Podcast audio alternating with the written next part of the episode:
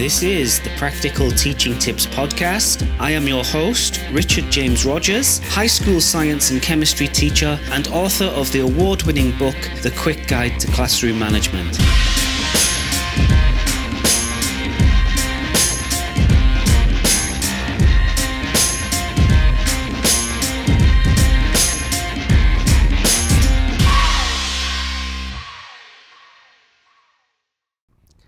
Hello, everybody, and welcome to today's episode on the Practical Teaching Tips podcast. I am your host, Richard James Rogers, and today it is my pleasure to discuss a topic which I believe is not discussed enough in education. And I want to start by asking a question Do you think it is possible to praise students too much? Well, I can tell you what I think about that, and I think, yes, it is very possible to praise and reward students too much. And in fact, I believe that this is happening a lot in the education sector, and um, it needs to be addressed. So, what I'm going to do to you today, um, or do with you today, everyone, is um, read um, a blog post I've written, which is called um, The Disconnect how over rewarding fails students. And this blog post is available at my blog for teachers, which is richardjamesrogers.com. And I'll link to the blog post in this episode description. And after I've read uh, this blog post today, I'm also going to share some of my uh, personal thoughts on the matter and what students can, uh, what tips on what teachers can do to make sure that we do not overpraise or over reward our students and um, cause problems for them in the long term. So, I'm going to begin the, the blog post now. A dangerous culture has quietly found its way into a large number of American and British schools in the past decade. Like a wolf in sheep's clothing that seems pretty on the surface but harbours malice within, over rewarding continues to take hold like a malignancy to this day. Betty Burdan was an American high school junior at the time of writing an excellent opinion piece in the New York Times, which is linked in the episode description. She eloquently summarizes her thoughts on over rewarding as follows, and I quote Like many other kids my age, I grew up receiving trophy after trophy, medal after medal, ribbon after ribbon for every sports season, science fair, and spelling bee I participated in. Today, the dozens of trophies, ribbons, and medals sit in a corner of my room collecting dust. They do not mean much to me because I know that identical awards sit in other children's rooms all over town and probably in millions of other homes across the country.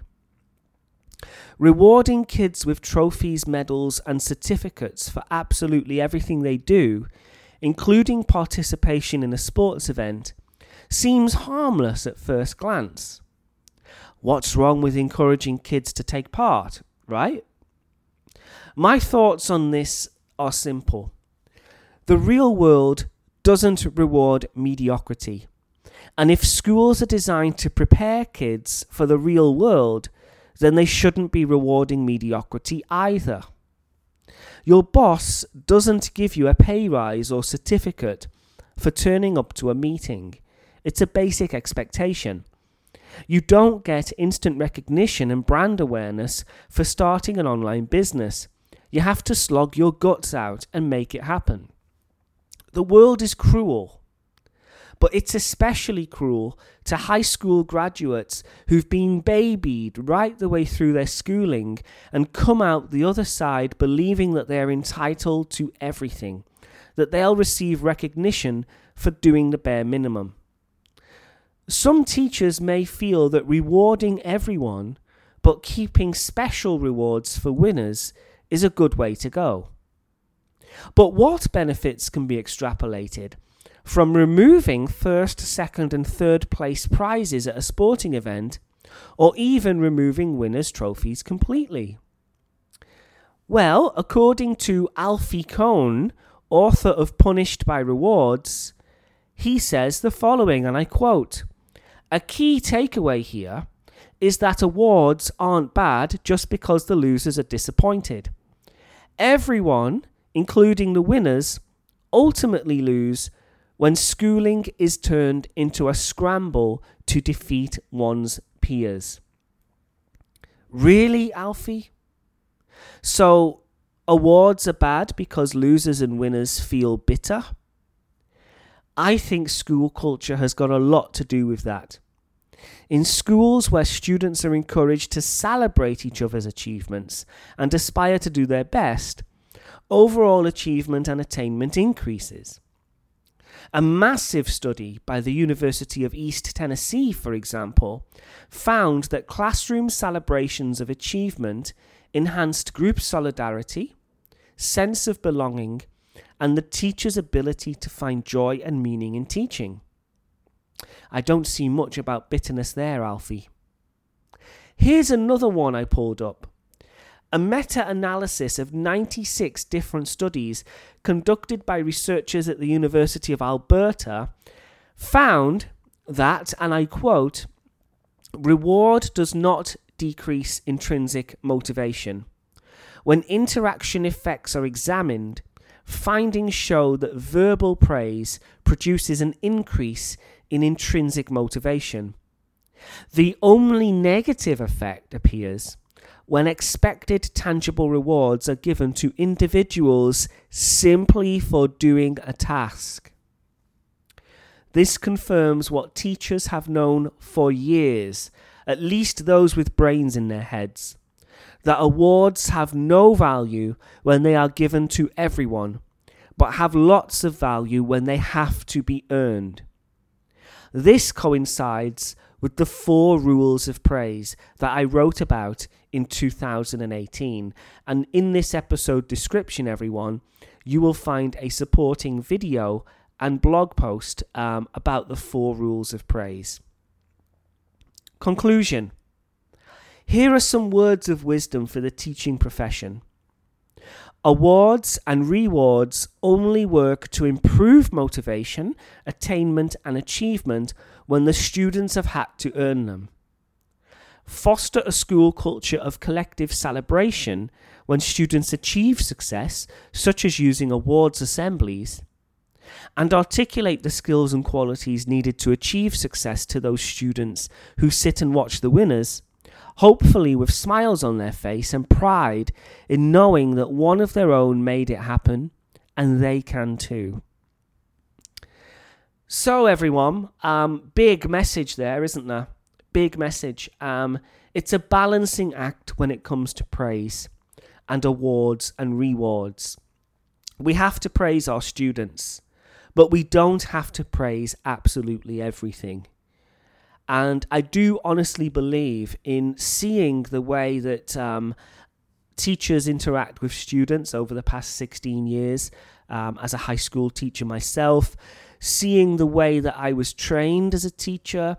Um, going through professional development over the years, and also through the communications I receive through my blog for teachers and um, through my YouTube channel, that there does seem to be a an underlying culture of let's just praise everything. You know, let's get those um, those star stamps, those stickers, uh, those smiley faces into the students' books, even if they've done the bare minimum.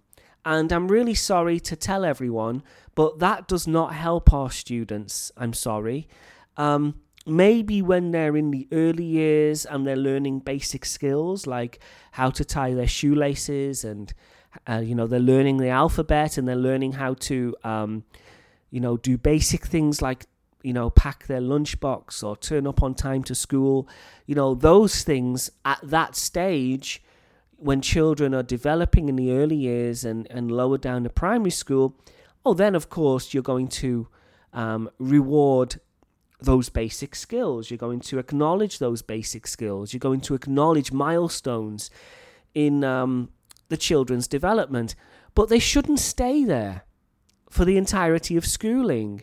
And I think by the time kids have grown up and they're you know they're getting into late primary school they're starting high school they're starting middle school or secondary school we've got to start reserving praise and awards and rewards and plus points or whatever your school's reward system is for students who achieve significant things. And I can remember when I was in school, and I think sometimes it is important to reflect upon our experiences as students when we were in school, because it often gives us a good frame of reference. And I was not rewarded for everything. You know, my teachers only praised me when I did exceptional stuff. Now, what did that do to me? Well, it made me want to impress my teachers. And how did I do that? Well, I put in the extra mile. I did the extra work. I put more detail into my homework. And that's what motivated me. Had I have been praised for turning up or just handing in a homework or doing the bare minimum, I think, okay, I might have felt good, but would it have really inspired me to do more and to push myself? I don't think it would have. I really don't think it would have. And when we praise everything our students do, we really do them a disservice. Because when they enter the world outside of school, when they're older, when they're working for someone, when they run their own business, when they're at university, they soon find that the world is a very different place. And you do not get um, told great job for doing the bare minimum. I mean, I learnt this at an early age when I um, started work as a waiter.